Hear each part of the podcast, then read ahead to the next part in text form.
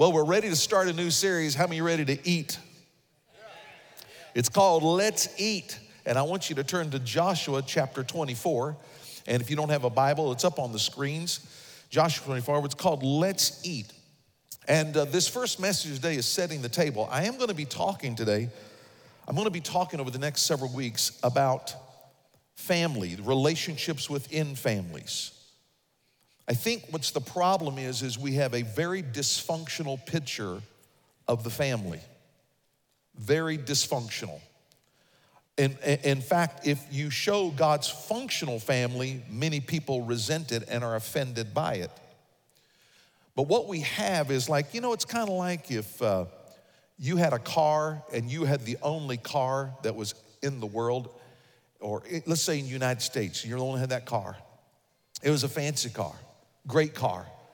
And all of a sudden you're driving the car and it gets rear ended. But instead, you have no one here because no one's ever seen your car before it got rear ended. But now, all of a sudden, you take that car to a body repair shop, any dealership. And they say, We've never seen one of these before. Well, I'm sorry, I need somebody to fix it. Well, because they haven't fixed it all, they've seen all these other models, but they've never seen your model before. So you come back 60 days later because they can't figure this thing out and your brand new sports car has got a Ford pickup bed truck in the back now. You got a Hyundai front end. You got Tesla suicide doors on the side. And you're walking out and said, What in the world have you done? Well, we've never seen one because we've never created one. So we're going to build it the way we've seen it. And everybody's laughing at you shaking their heads and says, I don't want your marriage. Excuse me, I don't want your, I mean, I don't want your car because it just looks so messed up and jacked up, I don't want it. That is the dorkiest looking thing I've seen. And what is happening to marriages and people's personal lives is you get rear-ended by the world in sin. You get a front-end collision from the world and the sin. You get T-boned by the world and the sin. And all of a sudden, we're sending it to people to repair it They don't have a clue about your sexuality, don't have a clue about your identity, don't have a clue about the Word of God, and say, I'm coming to talk to you to fix my problem. And when you walk out, you walk, all, you walk out all jacked up because you have never gone to the one who created it, who made it, that can bring it out of the shop saying, Now look, everybody wants one of these.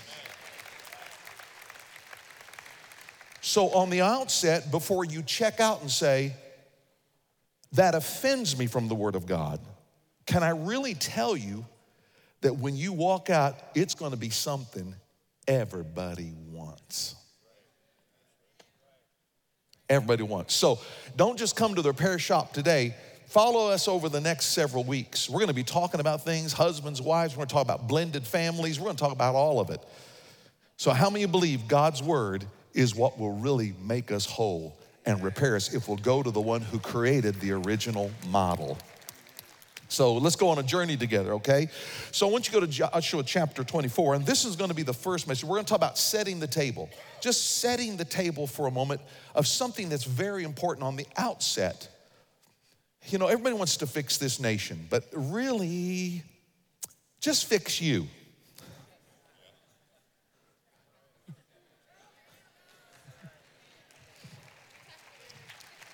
I'm so tired of pointing out everybody else's problems and sin, and then you get this mess, they're gonna get this act together. And if they'd be more like me, I just decided I got enough hassles myself. I'm gonna try to lead Sam Rijfkogel, and I think everything will start working out if I just take care of Sam Rijfkogel and lead me.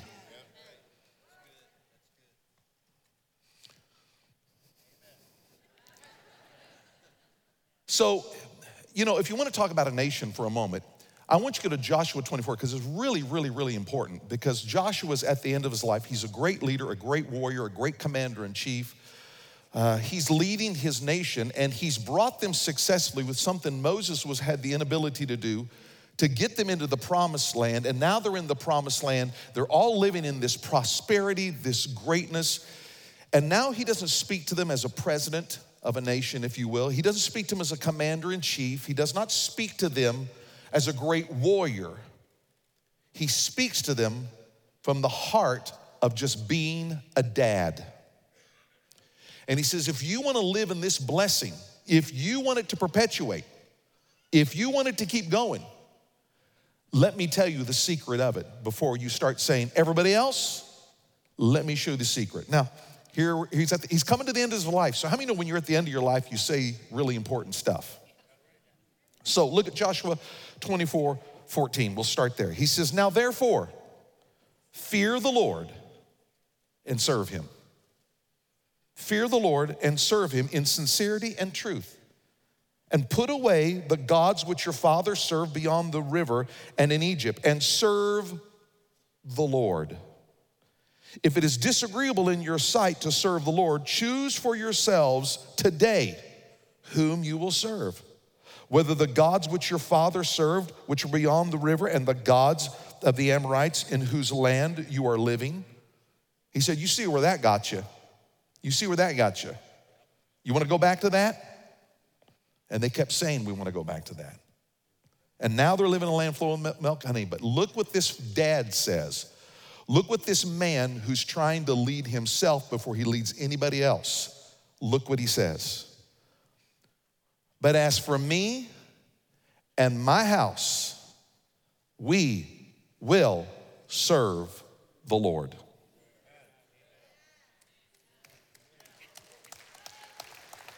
Those are powerful, powerful, powerful words. Single individuals, moms and dads, husbands, wives.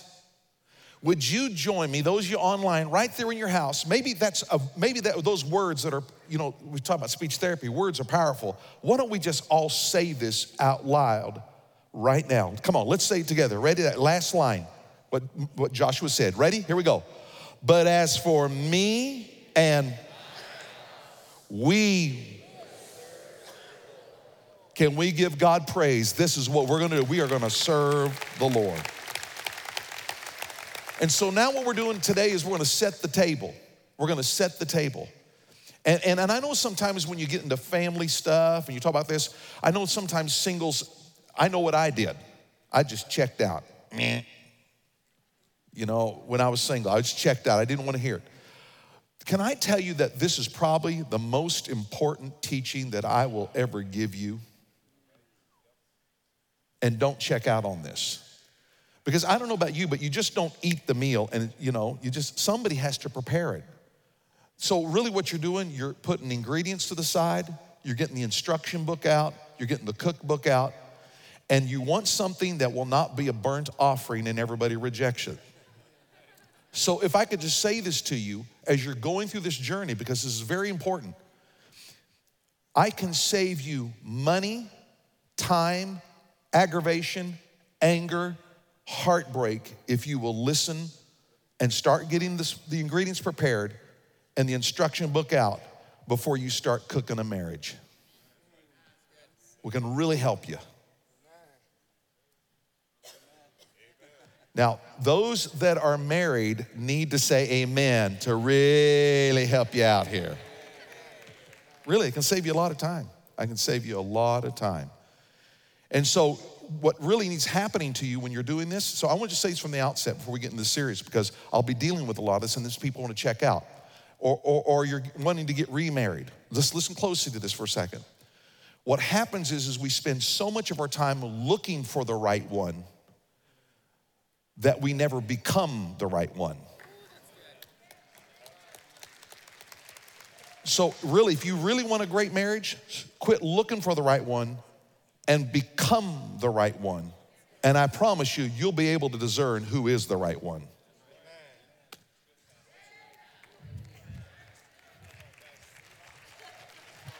I just skip over here.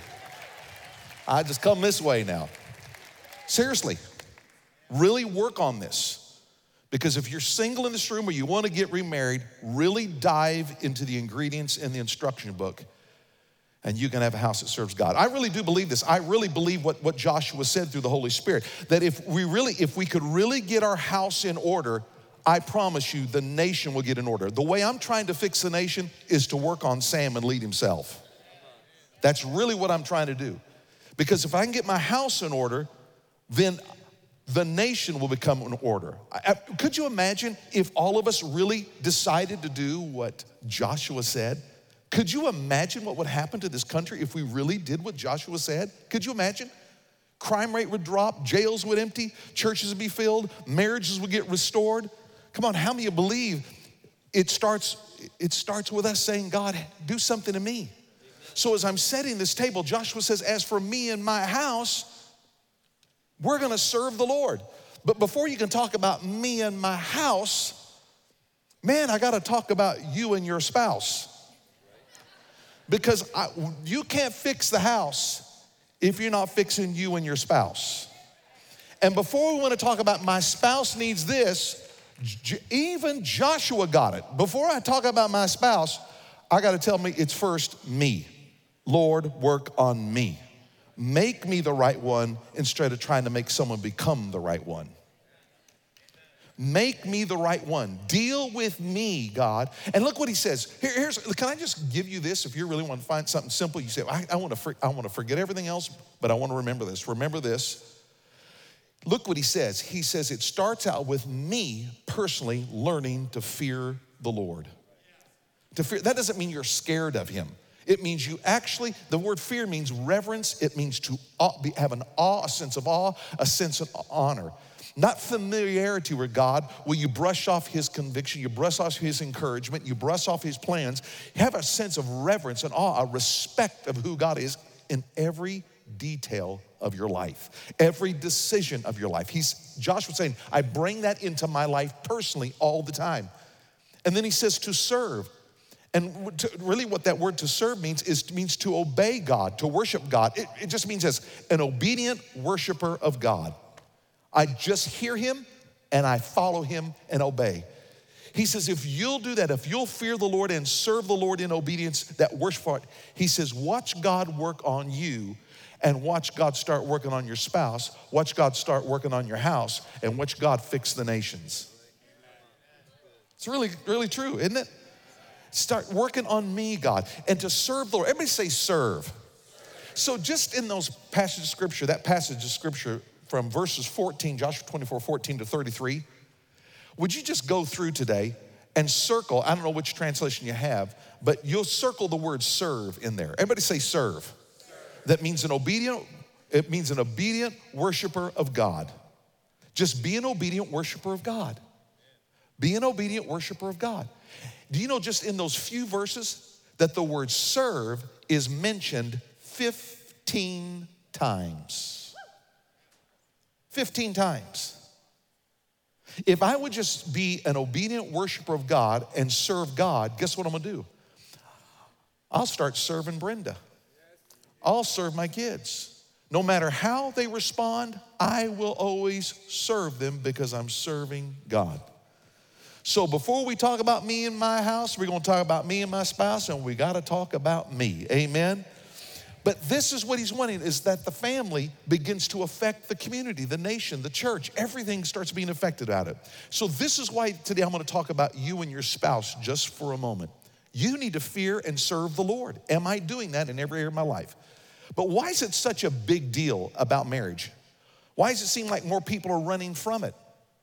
Why does it seem like there's more attack on it? Why do you feel this disheart, just this disheartened, you know, among young adults where I don't even think I want to get married?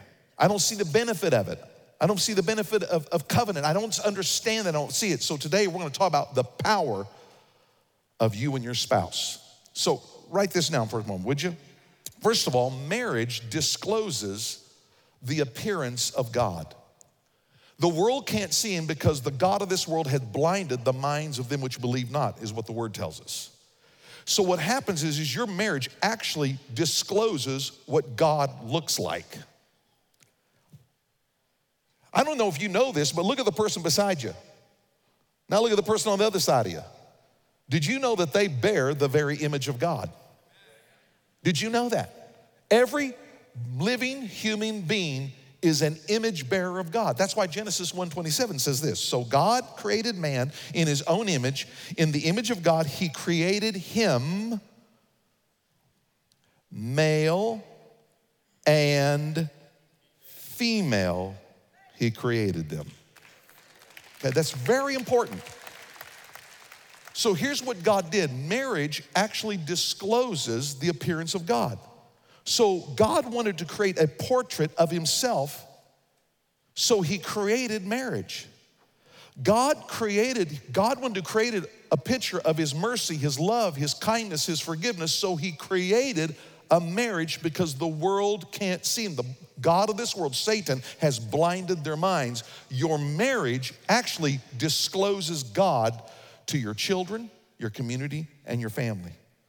So look what Jesus said. How many know we can trust the words of Jesus too? Amen? You should trust his word over anything.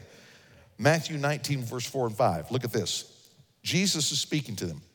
He says, Haven't you read the scriptures?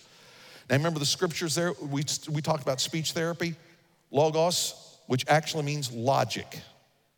The word of God that's logical, gives understanding. So he says, Let me give you something that's logical. And look what Jesus does. He refers back to Genesis 1 27. Jesus replied, They record that from the beginning, God made them male and female.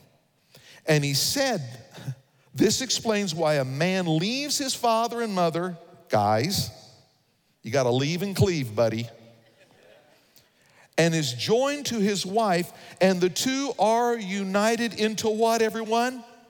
One. We're to come back around to that one. So here's what he's saying Jesus is saying is that marriage represents the God of heaven to an unbelieving world. In fact, his, if, his, wherever his image is, his glory is.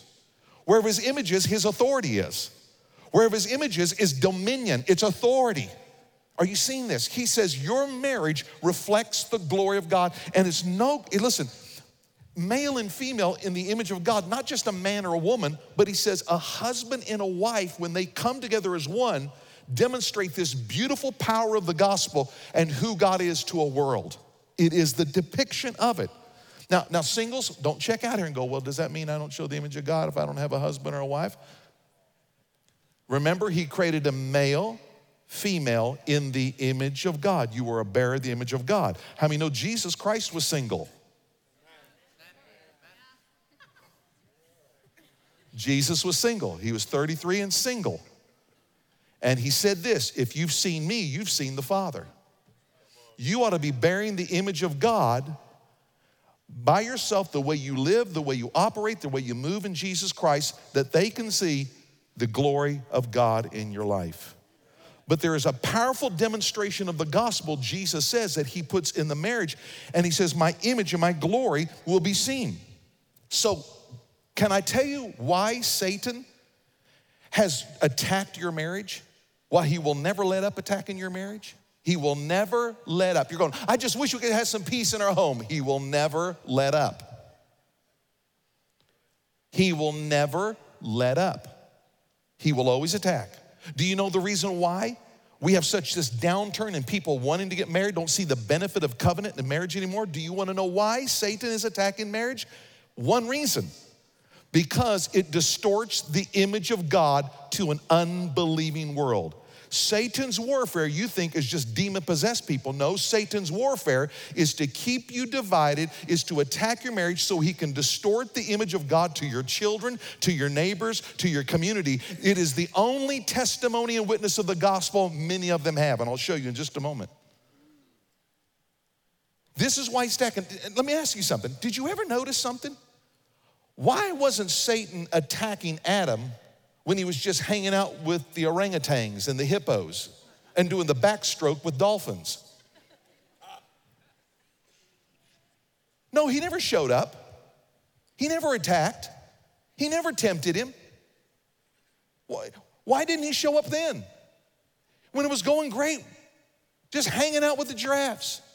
I mean, it was going great. Why did Satan? He did not attack Adam until Eve showed up because he knew that when the two of them became one, not just in that bonds of the institution, if you will, that first covenant, that first marriage between man and wife, but as it became one sexually, they would produce more image bearers of God. And the more that he can destroy the image of, see, every time Satan gets up and he sees you, don't talk about your wrinkles, don't talk about your hair, don't talk about your weight, talk about I am the image of God. And every time I get up, Satan just begins to turn. That's why he attacks you so much. You bear the image of God.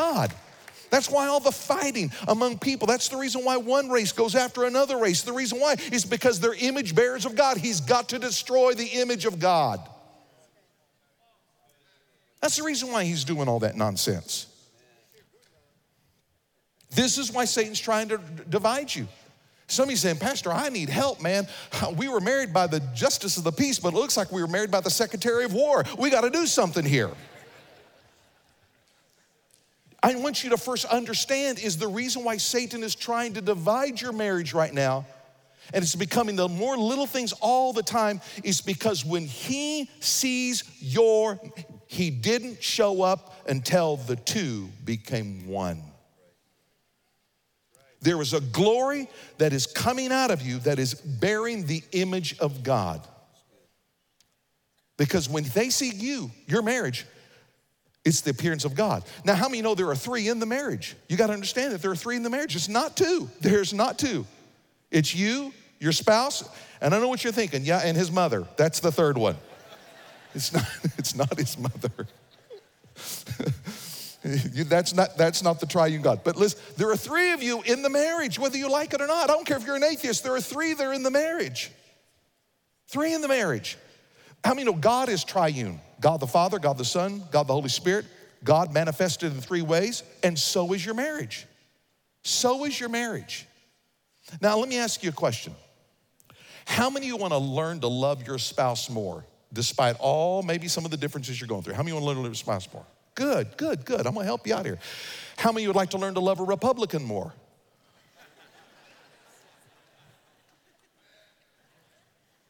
How many would like to learn how to love a Democrat more? Y'all raised your hand a moment ago. Now you're not voting at all, are you? No, I'm, I'm dead serious. How many really like to love another race besides yours? Yeah, me too. How many like to love a Michigan fan more?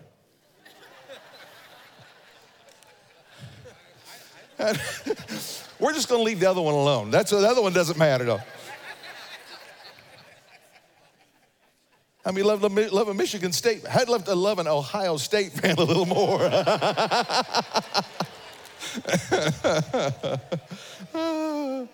See, I absolutely, this, these are all connected. These really are all connected. I know we talk in jest, but they're really all connected because there are things that frustrate and anger and want to divide you, even in the body of Christ, even in the family of God. How would you like to love a Democrat more, a Republican more, someone that's not your race more, someone that doesn't have your educate your education or your mental assent or your mental intellectual capacity more? And not berate them because they just don't think? How'd you like to love them more? If you want to love your spouse more, you've got to understand that it's the appearance of God, the glory of God that you got to travel toward. It's kind of like this, it's kind of like a triangle. Here we are, it's a triune Godhead. And what it is, you have God at the very top, there He is, and then you and your wonderful spouse but as you start to track toward loving God more, watch this. As you track toward loving God more, you go up. Guess what? The distance between you as you go up gets closer and closer and closer and closer and closer and closer and closer. The divide between you becomes closer. Why? Not because you're loving that person more, but you're first loving God more. And as you get in relationship with God, all of a sudden you start loving people and getting closer to them than you could ever. Doesn't mean that you sign off on things you need to talk about. Doesn't mean you've got to agree with them, but there's this love and this compassion to serve and love them more because you're getting closer to God. Here's my point. When you love and respect God most, you will love and respect others better. You will. When you love and respect God most, if there's, it's the natural outcome. If your pursuit is really Jesus, if your pursuit is really who he is, if you're really spending that love, that love with him, you're really, you're saying, I'm not reading the word just so I can check off my spiritual box so I don't feel guilty, but I'm really trying to find out what is he saying to me?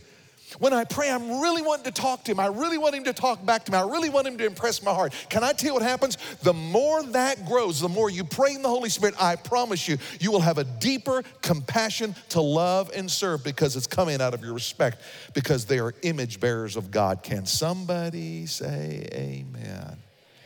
Yeah, yeah. So I want to tell you that, it depicts the, it depicts the appearance of God. They see God. Your kids see God.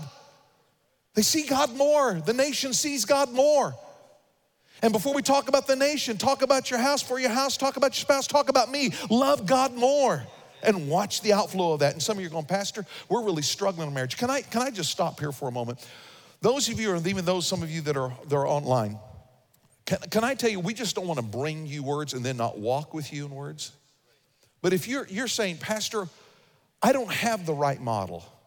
I got a damaged, I got a smashed front end, a T-bone side. And I'm trying to, we're trying to put this marriage together and we don't know what to do. Don't stay in silence and hide in the bushes like Adam and Eve. All right, all right. Don't do it. Make yourself vulnerable.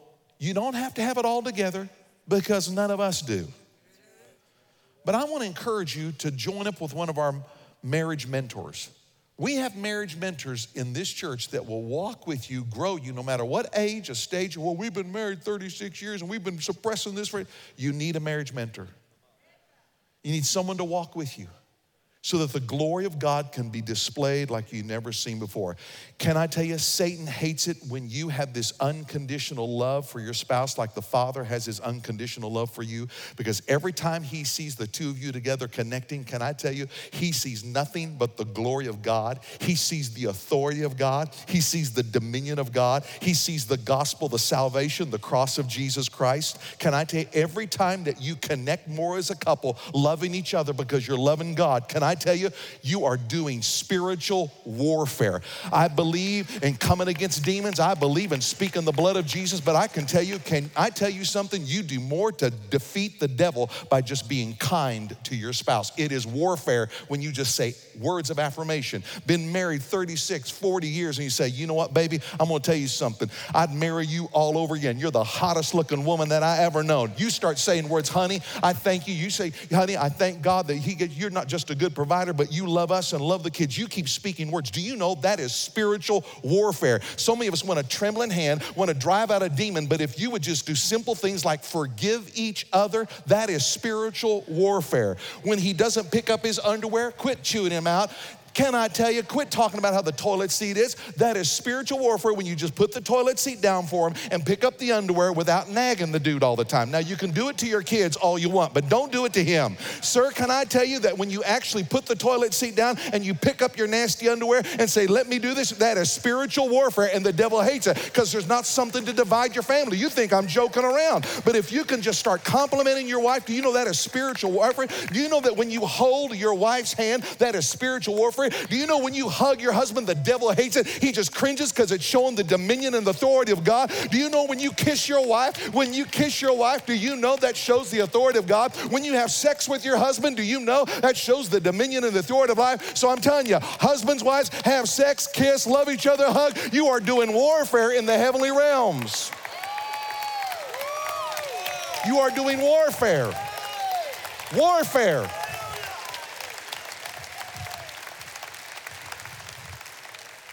So many of you think that I gotta have a pastor come pray for us because I think he's got a demon. No, just start being nice. Say a compliment. Stop nagging all the time. Stop berating her all the time. That is warfare. You think I'm kidding, but when the devil sees you holding hands, he sees you open her door. When he sees you compliment your husband, it is warfare. It punches him right between the eyes. Said, "This is the dominion." Doesn't mean that you don't talk about problems. Doesn't mean that you have to go through the process of forgiveness. Doesn't mean you got to take unresolved issues and find some resolution to them. But at some point, you got to start moving and showing the affection and the nature of the gospel of Jesus Christ that restores, that heals, and shows the glory of God. And every time you do that with your spouse, you are beating the devil's brains in Come on, why don't you beat the devil's brains in? Amen. Whew, glory to God. Come on, brothers and sisters. Come on, you husbands and wives. Let's do some warfare. Come on, give your wife a kiss. Amen. Let's do some warfare. That's some warfare.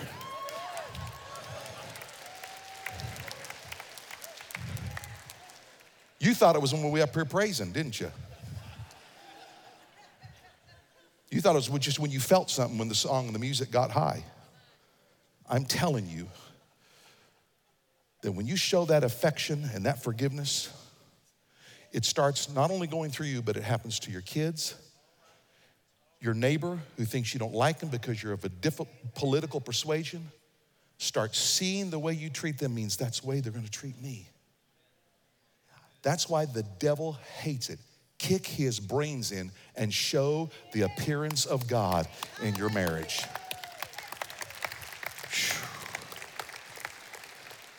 Whew, glory to God. I think I need a break. Marriage doesn't just disclose the appearance of God, but your marriage depicts the adherence to Christ. There's an adherence. When I use the word adherence, there's a bond, there is a glue. Boy, I wish I had time to talk about this. This is why, this is why you don't have sex before marriage. God created the sex because it, the, the sex, sex is a part of the glue. That's when Paul says, even when you sleep with a prostitute, you unite with her. It's, it's glue. It's here. It's a stickiness. It's a, it's a, an adhesive. It's part of the adhesive. That's why you save the adhesive for when you get married. Okay, save the adhesive for when you get married. But he's talking about this. There, there's, there's adherence. It means I don't know how I got talking about sex so much and all that stuff, but young people are not here to enjoy it.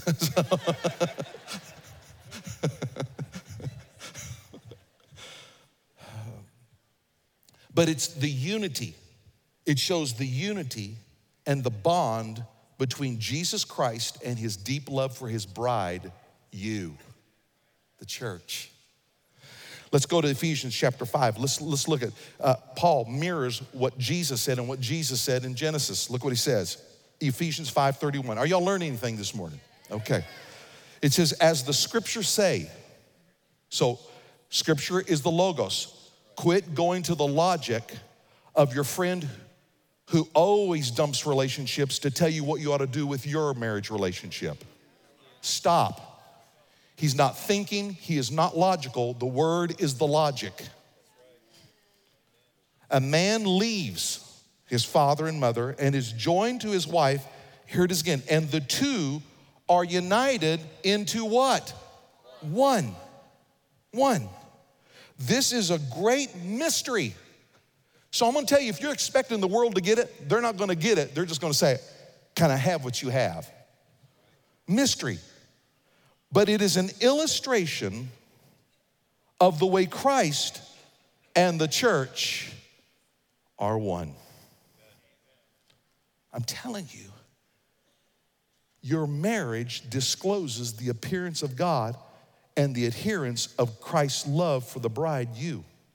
So again, I say, each man must love his wife as he loves himself and his wife must res- and his wife must respect her husbands. So if I could just give you the picture here. Now this is not your notes, so you can put it in your app in your notes. You can add it to it. The husbands represent Jesus Christ. Ma'am, as the wife, you represent the church, us, the bride. Get that again. Husbands, you represent what Jesus Christ was. Wives, you represent the church. This is the this is the mystery of the gospel that's why Satan's trying to attack you. You're showing something, you're displaying something. And look what it says they're not two anymore. They are not two, they are one. See, when an unsafe couple leaves your home or leaves your driveway on one of the summer evenings, they should know there's something different about you and your wife that's different than other marriages they see, even the marriages of the history of their family that they've seen. They must see this unbelievable diversity, but this unincredible unity. They're walking away going, How did he ever land a woman like that? I mean, have you seen him? He's a bubba. I mean, he is a bubba. I mean, and she, she's, she's a beauty queen. How in the world? Did? I mean, and she just, do you see how she talks to him? So, wow. She, I'm telling you, this, she treats him like he's some kind of GQ model or something. Or something. Good night. How did you do that? They should be walking away talking like that. Your neighbor should walk away talking like that because there's something different. See, the world says, see, the world doesn't understand this is a mystery. Here's what they're gonna say No, you need to be your own, sis. You need to be your own. Buddy, I'll tell you what, I would never let my wife rule me like that. You got to be your own. See, God, see, you it's equality. Don't you understand? We're in the era of equality. God has no problem with equality. And if you think he does, you have if he, you don't think he doesn't, you haven't been reading the logos of God, the logic of God. So look what he says through Paul to the Galatians who are struggling with this. Look at what he says, and the Jews that are struggling with this. Look what he says through the Holy Spirit in Galatians chapter 3, verse 28. He says, There is neither, are you ready for this? There is neither Jew nor Greek, slave nor free, male nor female. For you are all what, everybody? We are all what, everybody? One in Christ Jesus. Jesus championed the individuality of a male and a female, champions it. In fact, when you study Paul, he, he we'll break it down more later. I don't want to get into it because it's going to take too much time. But there's equality with order. There is mutual submission, but with order. So here's what the world says well, if someone is the leader, then how can they be equal? Well, you know, your marriage is three you, your spouse, and God, the relationship.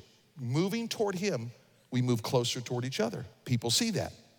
How can they have their individuality? Well, how many know that even the Godhead is a, the Trinity has order? It's three God the Father, God the Son, God the Holy Spirit. Best way to describe it is God is the root. When that root was down and grew, it produced a shoot that is Jesus Christ. And when it produced the leaves and the fragrance of the, of the blossoms, that's the Holy Spirit. All connected together. All connected together. And yet, even with the triune God, God the Father, look at that, Son and Holy Spirit, there is order. How many ever like to watch Dancing with the Stars? Great, you're not wasting your time then. I appreciate that. You're, Dancing with the Stars. I mean, you know, the, the, guy, some of the guys, they just, some of the guys, ladies, I mean, they just two left feet look like absolutely, I mean, just, just falling all over themselves, you know. But then you start watching these waltzes and there's this rhythm and this movement and it flows. And you're going, my word. When he first started this marriage, excuse me, when he first started learning to dance, when she started, she was so clumsy when she started to get in this relationship, but now all of a sudden there's this rhythm and this flow to the point they're moving so as one, you don't know which one is leading and which one is following.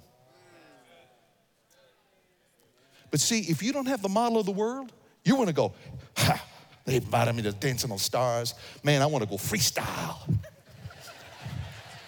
I'm not gonna do that. I want to do the waltz. He wants to do the waltz. I'm gonna do the waltz. I'm, I'm going Beyonce, baby. Woo! Beyonce.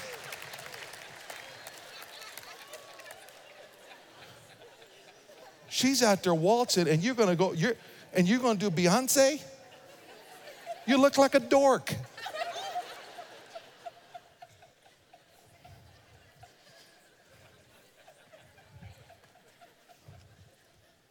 You see what I'm talking about here? There is such a flow. When Jesus said, You've seen me, you've seen my dad. Because we're moving in such unity, you don't know which one is doing the operating. You don't know which one's leading in the dance. And this is what the world wants to see because right now, one of them's doing the waltz, and over there's over there breakdancing, about ready to put their hip out. They're too old to be doing that. And everybody's looking at you, you look dorky. What's going on here? See, I mean, actually, we're the, we're the servant leaders, like Jesus, the servant leaders. Remember, serve, serve, serve. Serving God, serving God, obeying God, worship and obedience to God. Guess what? It's going to start reflecting in the relationships that are beside you. And the world's going to see it. So, husbands, here's the deal you're the thermostat in the home. Thermostat. But, ladies, how many know you're the thermometer? So, you got to set the thermostat, brothers. We'll talk more about that. You got to set the thermostat. See, some of you want a smoking summer hot wife, but you keep setting the thermostat to winter weather.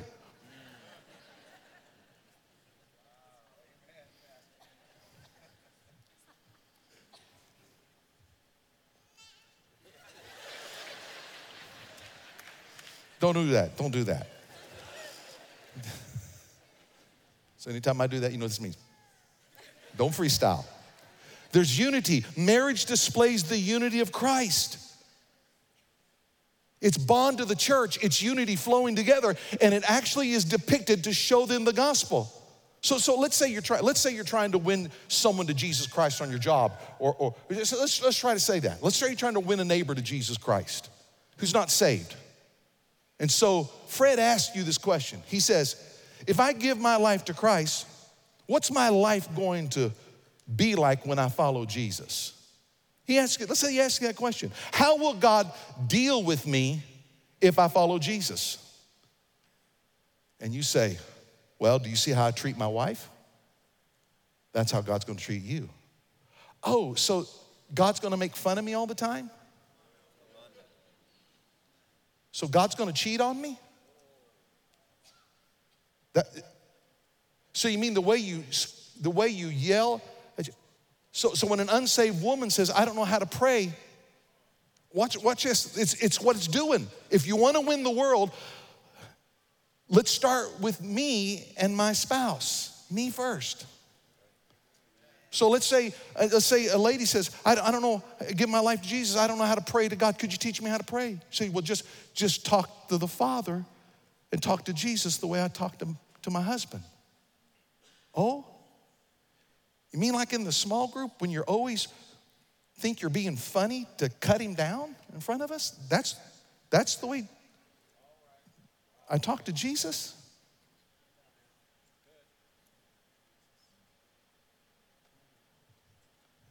So you mean every time I just keep bringing up his, his gas and all that stuff? That's, that's, that's, that's what we talk to Jesus. See, I want him to look at you and me and say, You mean the way you honor Brenda is the way God wants to honor me? You mean you, you guys couldn't have, you, I don't think you, Pastor Sam, Pastor Brenda, I bet you guys have never had an argument. Never.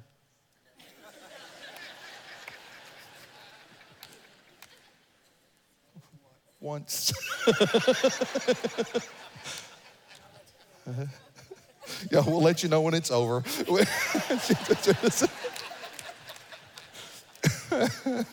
oh. Did I know? I'm the spiritual one. She's the funny one. She's feeding me all the lines, everybody. Don't think it's me. She's feeding me all the lines right now. You mean the way that you guys forgive each other and don't let it stew for days? You mean God won't disconnect from me that way either? You mean the way that you serve each other and will self sacrifice what you want for the greater good of what really needs to be done, that's the way God will treat me. Exactly.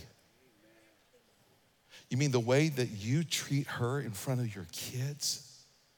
That's the way he's gonna treat me. Dude, I am in. We're waiting for this big old revival to come, someone to raise the dead, someone to come where, and all of a sudden, I'm not against healings, but we're waiting for all this supernatural, waiting for God's man or God's woman of faith and power, and I'm not berating that. But I'm going to tell you, if you want to see the revival of God, let it begin in you, sir. Let it start in you now as a single. Let it start in you as a young man, a young lady. Let it start in you as a husband. Let it start as you and a wife, and watch the revival begin to explode. It may not happen overnight, but little by little, you're going to see the most powerful move of God you have ever seen in the the revival will not start in the house, in this house, it's gonna start in your house. You say, we need to change the White House. Well, I'm gonna tell you something. Maybe it needs to start in me and my house and start with me and God. Let them be so attracted to what we are, they're gonna say, what we're doing is not working. We need to start following Jesus like these people are following Jesus. Come on, friends. How many believe it is time?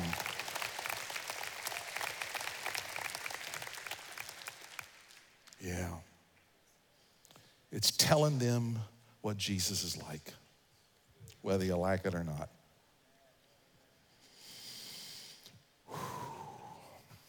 Okay, I got to bring this thing in for a landing.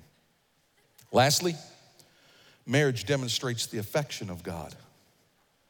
Not just the adherence, the bond of the church, even when the church did not respond to him and the bride. Listen, while we were sinners, he died for us.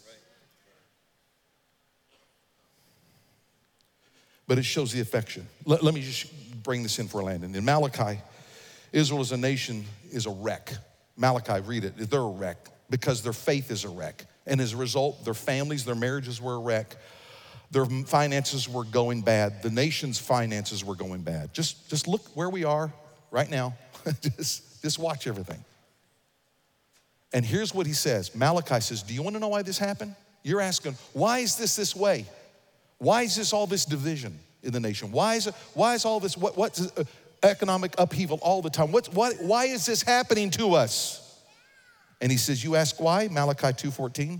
It is because the Lord is acting as a witness between you and the wife of your youth. Because you have, sometimes the wife of youth, he had to remind him the way you loved him when you first started. Sometimes you can be with someone so long, you forget the hugs, you forget the words of affirmation, you forget to open the door, you forget to model it.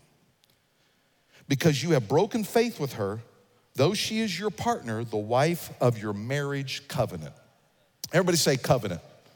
Marriage is a covenant, folks. It is not a contract. There's a difference between the two. Covenant, the word covenant means to cut. That means there's sacrifice. Something had to be cut. That's the reason why in Matthew 26, 28, Jesus says, This is my blood of covenant, which is poured out for many for the forgiveness of sins. It is, it is covenant. So you're not, this is not a contract. This is not a contract, it is a covenant. A covenant is when you say, I give up my rights, I surrender my rights, and assume the responsibilities. A contract says, I protect my rights and I limit my responsibilities. That's what that says. Two different things. So, you ever had a contract on your home? You're protecting your rights for a contract on your home when you're selling it.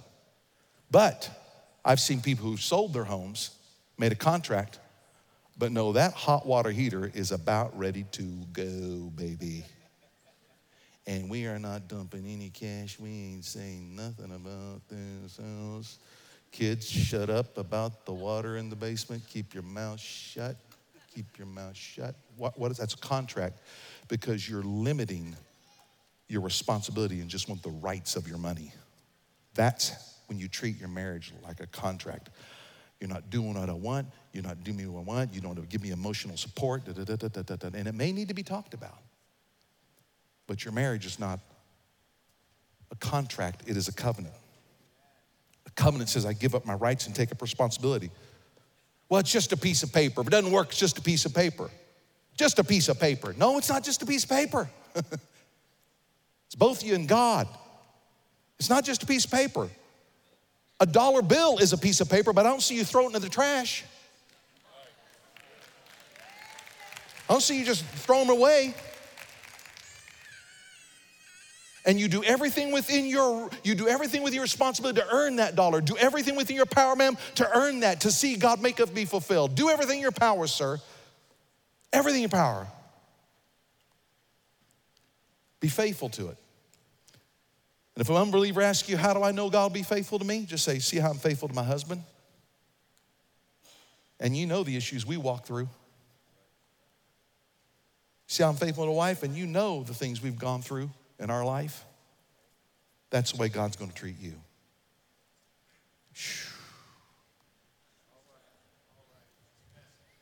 So here's the deal with the Old Testament covenant. Okay, I'm bringing in for a landing. I'm not going to keep y'all long. The Old Testament covenant was God said, okay, here, Israel, here's the deal. I'm gonna protect you, I'm gonna provide for you, I'm gonna bless you. Basically, Israel was married to God. Priests would take the animals, sacrifice them so that they would be in covenant. So Israel said, okay, God, we're in, but what do we have to do? He said, here's your part. Here's your part. Here's Old Testament. Be perfect and do what Numbers, Leviticus, and Deuteronomy tells you to do. Okay, that rash you got, that boil, we're gonna deal with that rash and that boil. Go read it. And Israel looks at the rashes and boils and everything he says, and they said, Hey, we're in.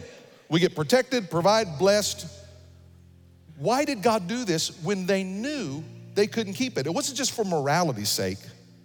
What God was doing was He was showing that His holiness, His dominion, His glory, His standard of perfection was so high, He wanted to frustrate every human effort to try to make it happen. And He knew they couldn't do it. They haven't even gotten the law yet. Moses still on Mount Sinai, and they're already busted the covenant and it hadn't even started yet. He knew it. He was frustrating them. What he was doing was trying to frustrate us to Jesus Christ. And he exhausted him. We can do that marriage exhausting and working and working and working. And God said, Here's what I want to show you. There is no way that you can enter my holiness. There is no way that your human efforts can ever get to my glory, my dominion. But God did not want a legalistic relationship contract. He wanted a love relationship. And so he made the new covenant because he was frustrating us to show us we couldn't do it.